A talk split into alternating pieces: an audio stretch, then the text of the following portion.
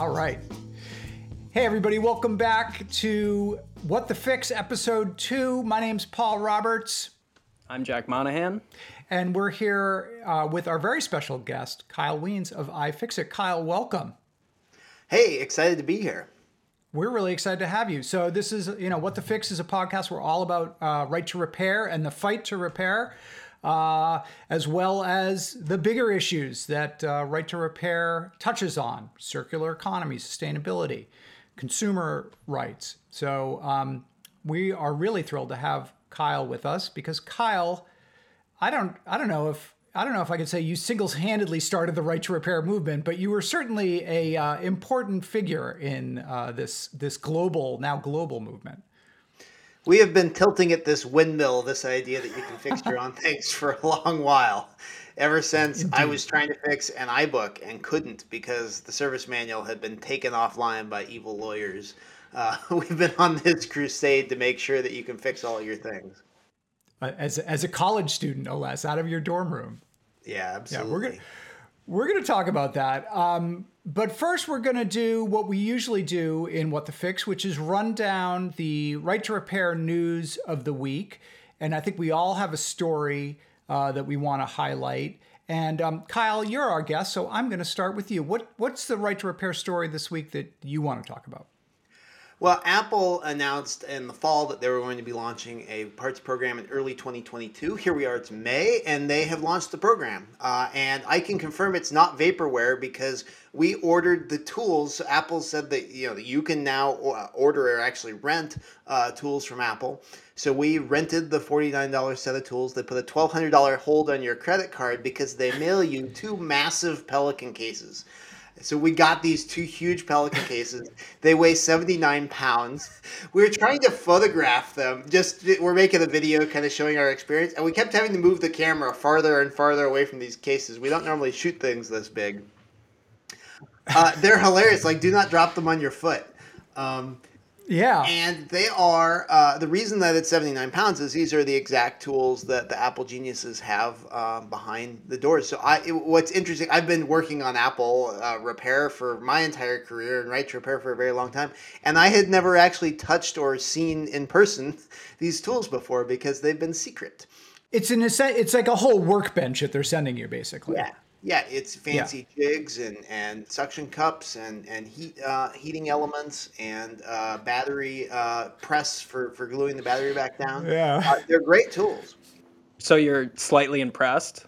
I'm, I'm yeah, I'm I'm impressed. I mean, there's a world of kind of manufacturing jigs that you use um, that are not your kind of typical workshop tools. You're not going to, ha- you know, you might have a screwdriver at home. You're not going to have a full blown battery press. Uh, so if you're a specialized repair shop and you work uh, and you want specialized tools for a particular device, this kind of approach makes sense. And that's what, of course, Apple does at, at their Apple stores. So then they said, well, if we're going to have to roll out a program to consumers, we'll give them the same tools we have in the Apple store. It's it's great, and yet in some ways, um, kind of. I mean, I think one of the great things is that you know you can go on iFixit, and I've done this myself, and watch a video on how to replace a screen in an iPhone or or do another repair, replace a battery, and you know you don't need a whole tool case full of tools. Most of these things you can do with with very simple tools. So um, in some ways, sending you the whole workshop is kind of a little overkill. I think it presents repair as something maybe more complicated than it actually really is. Yes, a- absolutely. I mean, the goal of right to repair is to democratize repair, right? To make it so everyone right, can fix right. their things. Now, the way that the right to repair bill is phrased is it says manufacturers must make available to consumers the same information and tools that their repair shops use. So Apple right. is complying with the letter of the law, but not really the spirit and intent, which is let's enable, let's make it easy. Yeah. I want it to be as, so easy to fix things that people are more likely to fix it than to buy a new one. Um, clearly. Apple doesn't feel the same way. Right. Okay.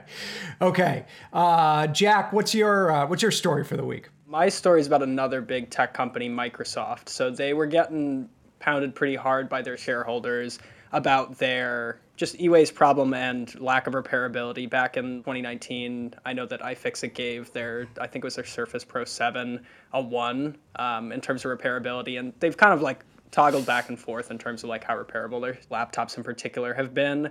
But as part of this kind of big push they're making for environmental and sustainability causes within the company, they just had this report created by some consulting company that focuses specifically on circular economy issues. And they came up with a couple you know recommendations and kind of data points.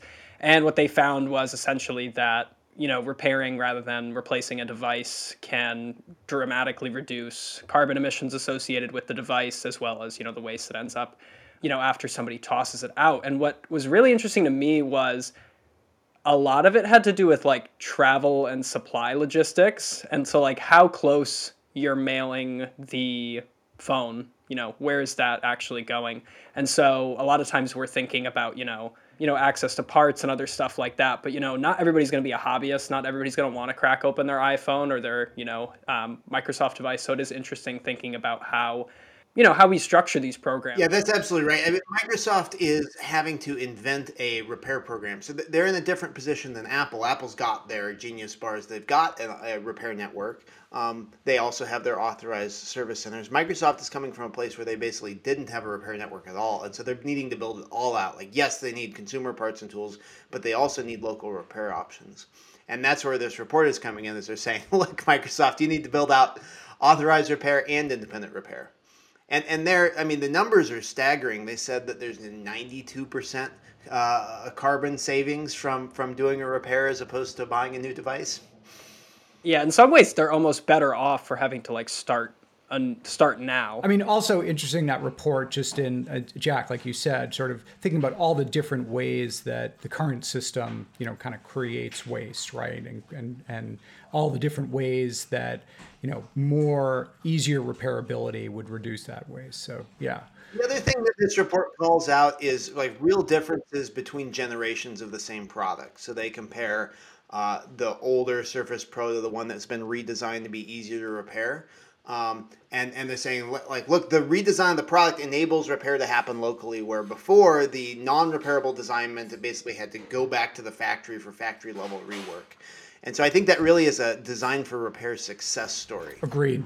Agreed. So good news from Microsoft in some ways. Um, and of course, Microsoft has been working with iFixit as well. So there's there's been a lot of progress uh, from that company in the last year.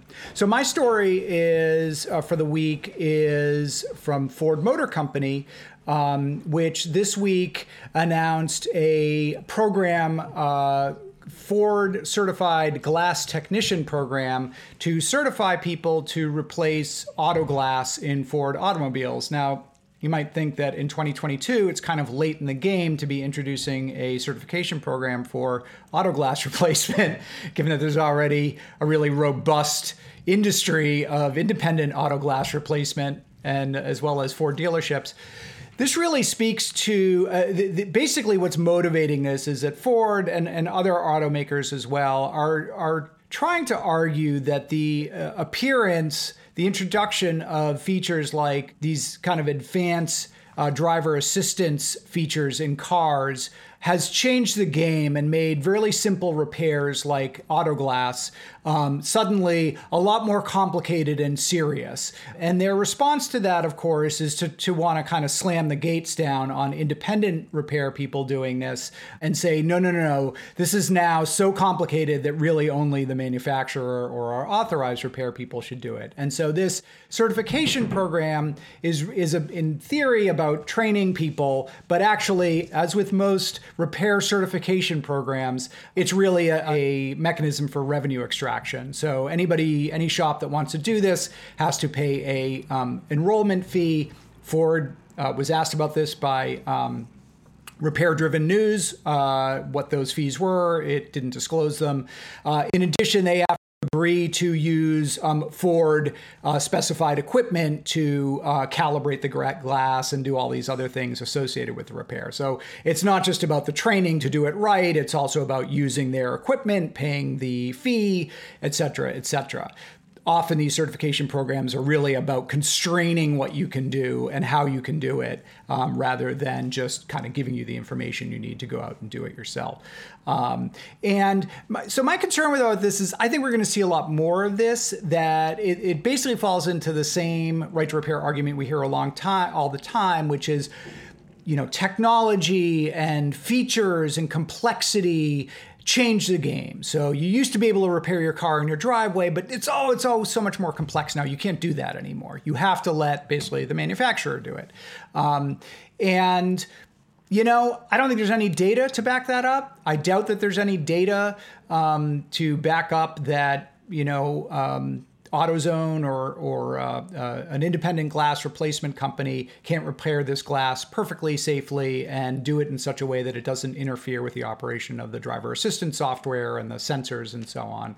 Um, but look forward to automakers making this argument about all kinds of different features, maybe even replacing tires, right? I mean, it, it, you know, there's really no end to where this argument. Uh, there's a design for repair aspect of this too, where if you put the camera behind the glass, then you have to calibrate the camera when you install new glass. If you don't put the camera behind the glass, then it's just a dumb sheet of glass. Go figure. Uh, I, I remember, so we were at the FTC workshop. Paul and I were there and Gary McGraw, your our security expert, was on stage and he was talking. He said, "Hey, yeah, I have an Audi and the windshield broke, and I called Safelite to get them to repair the glass." And he didn't know at the time that Safelite was in the room, and and Safelite wasn't able to repair it because of you know the, the, Audi camera calibration thing. And I went up to the Safelite folks afterwards and I said, "What's the deal?" And they're like, "Yeah, uh, Audi wants you know five thousand dollars or something for this crazy calibration setup, and we just can't have it at every mobile you know repair technician." Is it companies that are just deciding this? Like, do they get to make the calls on this? There's no like independent regulators when it comes to like stuff around repair. There's no regulation, and this is as we move software into more and more things. There's more precision. Uh, then the manufacturers are just winging it, and they just design a new system every time. It's the calibration tooling for calibrating camera, uh, you know, cameras behind window glass is totally different per manufacturer. Yet you got to come up with standardization and modularity right. uh, around these things. Right. Uh, and and I think as we're moving into the new computerized future, we're just not getting that kind of standardization efforts.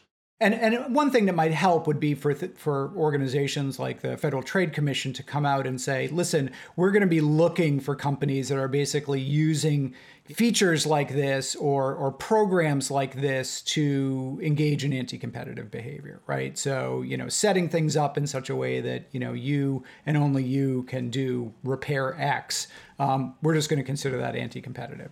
Um, but you know, right now it's there isn't a lot of um, you know these are new features and new technologies. There isn't a lot of history or, or track record with this, so we're kind of uh, learning as we're going. And and I think this announcement from Ford, I think again we're gonna we're gonna see more of this, um, so we need to pay attention.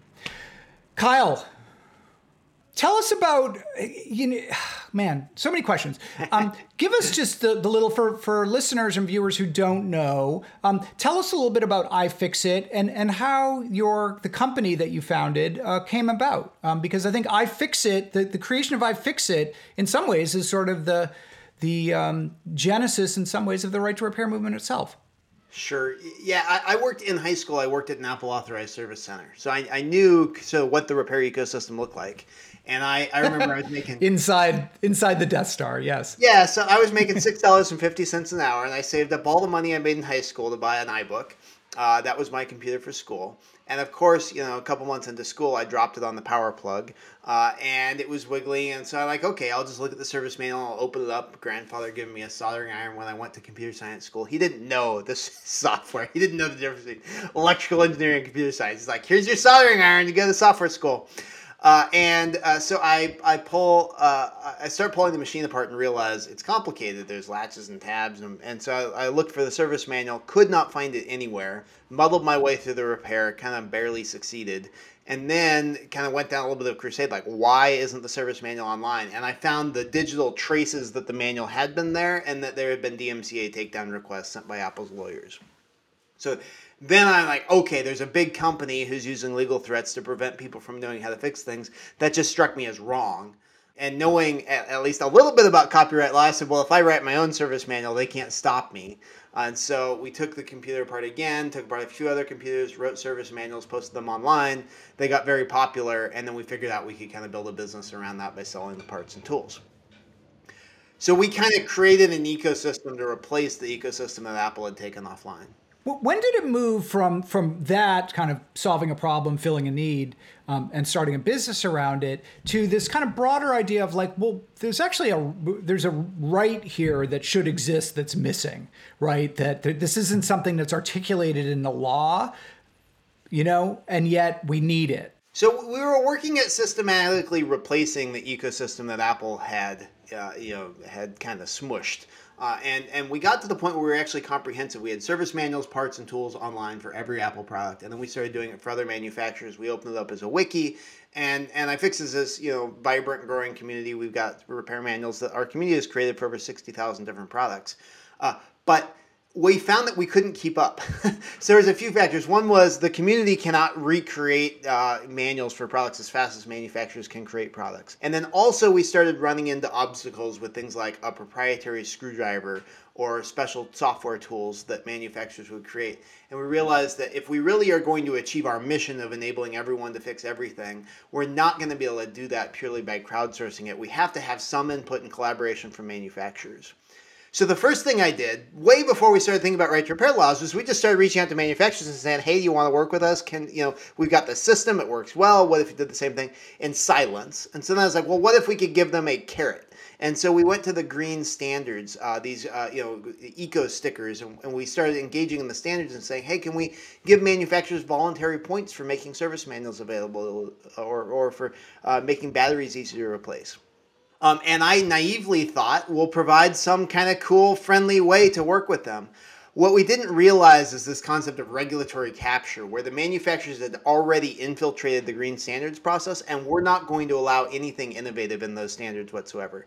So I wasted five years of my life trying to make repairability a factor in green environmental standards in the US, and it still isn't there. It's not the case. We completely failed. We fell flat on our face uh, because Apple was there to systematically sabotage it. What was the moment of like clarity for you on that? Uh, I remember th- there was a point where where we said, "Hey, like, uh, let's propose a criteria where uh, you get extra points if you use commonly available tools." And Apple said, "Well, there's no way you could possibly know what common tools are for working on smartphones."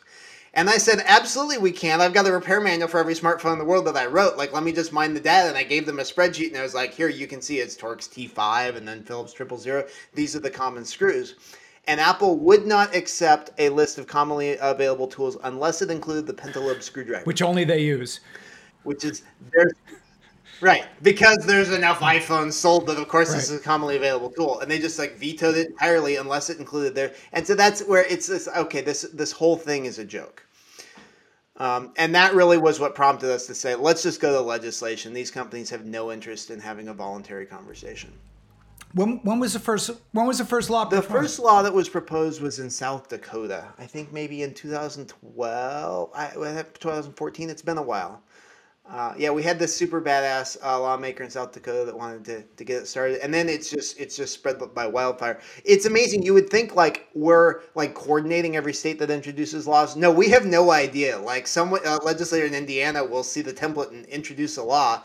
We're like, cool. Sometimes they make changes that we would have never anticipated. What I like about this is that there's sort of a template law, and then people can pick up on it. In some ways, business interests have done this very effectively through groups like ALEC, right? Of just having kind of broad outline laws that individual legislators and states can introduce, and, and it's all kind of done for you.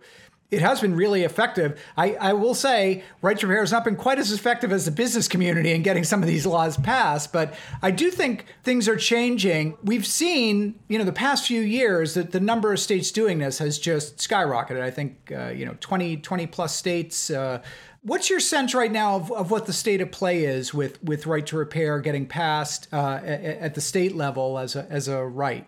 Well, we have huge momentum now. So we've been introducing bills ever since the South Dakota bill. Every state, every year, more and more states introduce bills, and and at first they were dying in committee. Then we started making it through committee, and they die in different areas. Um, so in every state that we have a bill introduced, Apple and John Deere and others come in and they hire the most expensive lobbyists that have not only extensive connections, but they're also making political contributions and they find some way of killing it. Sometimes it dies silently in a secret committee, like a rules committee or something. But every year, as it gets introduced multiple times, people get more familiar with it. We make a little bit more progress. Uh, we were really close in New York last year, and then just ran out of time. Um, in Washington State, um, we made it out of key committees. We were ready for a vote, and then and then ran out of floor time. Um, so we're, we're, we're increasingly close. Uh, w- the state of play right now is over 20 states introduced right to repair in 2022. Many of those have run out of time, uh, but but many are still going. Um, Colorado has a wheelchair focused right to repair bill. Minnesota's been working hard on it. Massachusetts moving along. New York um, is looking promising. Um, so we have more momentum and backing. This is because you have the Biden administration supporting it. The Federal Trade Commission actually helped make edits uh, and changes to the to the draft bill. So it's been really well vetted and thought through. Um, now we just need one state to cross the finish line. Kyle, do you see the so iFixit has just like promoted its partnerships with Google and Samsung are the most recent, and that's making you know parts and just repair more available for those phones. But kind of where do you see the role of those playing versus legislation? What iFixit is building with these companies is we are building the solution that the laws are asking for. Uh, so so you're going to see Microsoft or Samsung when it comes down to say, are we complying? They're saying, yeah, we're selling tools. You can go get them and iFixit. So we're, we're kind of helping. Not uh, hopefully it's more than just compliance. Hopefully they, they go above and beyond you know the minimum that the law requires. But that's the system that that we're building out uh, and I can speak to Samsung and Google because we've announced it. The plan is to sell you know repair parts uh, for their phones alongside side tools, so that everything that you need to fix a phone should be included in these programs. I wonder, like, there's been so Apple came out as you as you said with their program a couple, you know, whatever it was, a week ago. Um, obviously, anything Apple does is just huge news, right? It just gets a lot of attention. There are a lot of Apple fans out there. It's a huge company. Um, criticisms of like kind of how that program is structured and i think generally there is this sense of you know oems are doing this google microsoft apple samsung it's great. And yet um, some of these programs fall short of what a true legal right to repair would require of them. What's your sense? I mean is it um, if enough companies did this, uh, would that be adequate, or is it is it still necessary, going to be necessary to have that legally guaranteed right to repair? It's necessary to get a law passed, even if uh, so. Let's say you know Apple, Microsoft, Google, Samsung, all these companies. Let's say they're doing the right thing; they're going going above and beyond. We still need a law because you have a lot of other manufacturers. Uh, like what's Sony doing, for example? Uh, Xiaomi or Huawei, right? Like you have so many other companies that, that haven't stepped up, uh, all the way over to you know no name products. Like if you go to uh, say Best Buy and you buy an Insignia brand refrigerator or TV, are you ever going to get parts for that? The at the lower end of the market, these kind of entry level devices are are the ones that are the most disposable. We have the most uh, uh biggest waste problem with. And so we need to push on having service networks for all the products in our lives. You would expect the elite, the Apples, the, the, the products you pay a premium for, you'd expect there to be a service network for those. But if we really want to move uh, the needle on our e waste problem, we need to address all the products in the marketplace. And so there needs to be a regulatory floor or some like minimum barrier to entry to the market where we say, look, you cannot dump your refrigerator on our market unless you have a plan for making replacement compressors available. Kyle, you're somebody who is really the face in some ways of the right to repair movement. You have been very vocal advocate, in many cases, very critical of, of manufacturers and their practices. And yet, when Samsung or Microsoft or you know uh, Google want you know want to look to a partner to help them with you know user with you know to to to build out their program for user repairs they came to you and iFixit. so they kissed the ring um, Not really. I mean, yeah, maybe. Um, but that's really unusual that you have somebody who both is is both able to be a critic of and, and is sort of, sort of a Ralph Nader of you know repair out there really advocating for this right in a, in a very passionate way and yet also cultivated obviously uh, good relationships with the OEM so that they trust you to actually carry out the program. So, how did you pull that off? Well, I think what's key is like we didn't start out from a position of advocacy. We started out from a position that we just want to help people fix things, and we we were kind of forced into advocacy because it was the only way to get that task accomplished. But I'm an engineer; I just want to fix things. Uh, and I think that the manufacturers saw our intent all along the way. Like we were, we've been writing repair manuals for for the Samsung phones. We've been writing repair manuals for the Pixel phones. We've been making them available for free. Uh, so the logical conclusion is, well, not, why not lean into the solutions that we've already created? Uh, but yeah, I mean, it is definitely a shift from you know advocating uh, to collaborating. But I, as I as I mentioned, like we wanted to collaborate before we went into advocacy. Like we tried to ask nice, and they just weren't ready culturally. And I think that's that maybe is part of you know realizing that we're dealing with these large organizations that were like Samsung and Google are a system of, of people and systems and right. So we're trying to change that system. Yeah. You had individuals all along the way that probably wanted to collaborate and they just couldn't move the machine. Now, by by having legislation out there, it provides the folks internally who want to do this with with the lever that they need to move the machine. As someone that has been pushing for this for longer than most, can you talk a little bit about that evolution, right? Like what obviously companies above all else, they need to make money and profits are king. But like what is the next thing down the line in your mind? Like are when you're talking to people from these companies is it sustainability? Is it like these companies are driven by compliance. They they they are large companies. They need to comply with the laws in order to operate. Uh, they are not scoff laws that are uh, saying, you know, how can we, you know, bypass environmental regulation somewhere? Uh, they really do want to comply with the law. And so when they see new laws down the pike, uh, and and potentially if right to repair passes, it could go into effect instantly. Um, the the responsible uh, lawyers inside these companies are saying, let's get systems in place to comply with the law. So I would say first and foremost, they are they are driven by the desire to comply with current or pending laws. Then as a backup to that, obviously there's really good reasons to be investing in environmental um, uh, activities. So we're, we're giving them a lot of good reasons to, to do this, but but uh, as much as I'd like to say, oh yeah, they would have done this out of the goodness of their heart, I've been trying for for near 20 years, and this is only happening because the legislation is so close in addition to right to repair, you've done a lot of really important work around exemptions for the Digital Millennium Copyright Act, Section 1201. This is kind of a kind of lot behind the scenes, quieter type stuff, but but you've actually been really important and influential in in winning some key DMCA uh, Section 1201 exemptions. Talk about that work and also how how responsible is the DMCA for this kind of larger shift from you know I, I, often point out you know 40 or 50 years ago you know many appliance makers you know and, and electronics makers published really detailed schematics and service manuals with their stuff. Now it's it's more the exception than the rule. How important in, or or is DMCA to that larger kind of cultural shift on the part of companies? And and is it possible we could be in a situation at some point in the near future where we get rid of Section 1201 and somehow, you know, liberate everybody. I don't know. Yeah, I, I don't know if 1201 is responsible for um, for kind of the diminishing availability of service. I think that probably has more to do with just broader liability and, and trends in society in general. Um, and so I think the, the broad right to repair movement is going to help that. What 1201 stifles, and by the way, stepping back, Section 1201 is the section of copyright law that says that you cannot break technological locks on products. And then uh, if you have figured out how to do that, you definitely cannot sell a tool that enables that.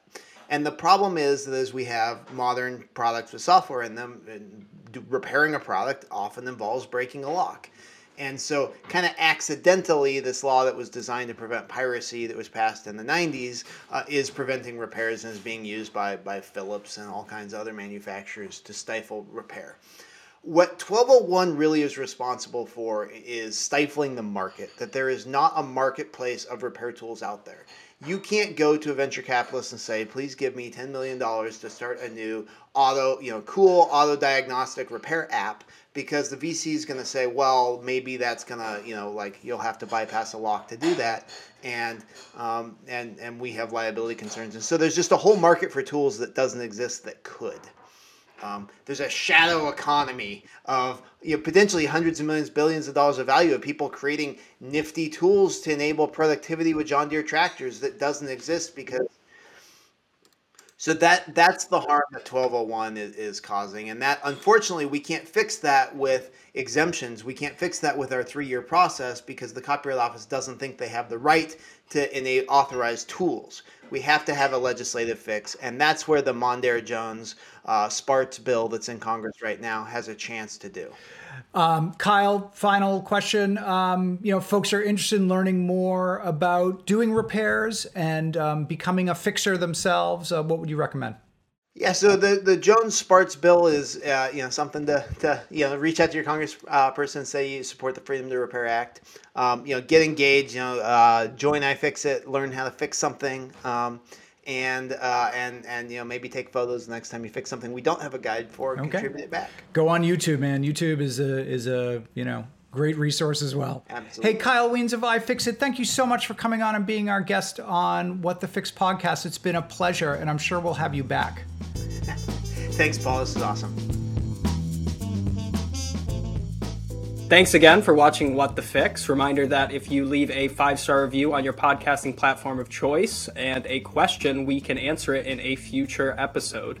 And extra bonus points if you are a premium subscriber, which Paul can tell you about. So go over to fighttorepair.substack.com and sign up for a premium subscription. That'll get you access to the full unedited video of our conversations each week uh, as well as access to additional content as well outtakes, transcripts, and special articles that uh, the public doesn't get access to. So check it out, fighttorepair.substack.com, and sign up for one of our premium subscriptions.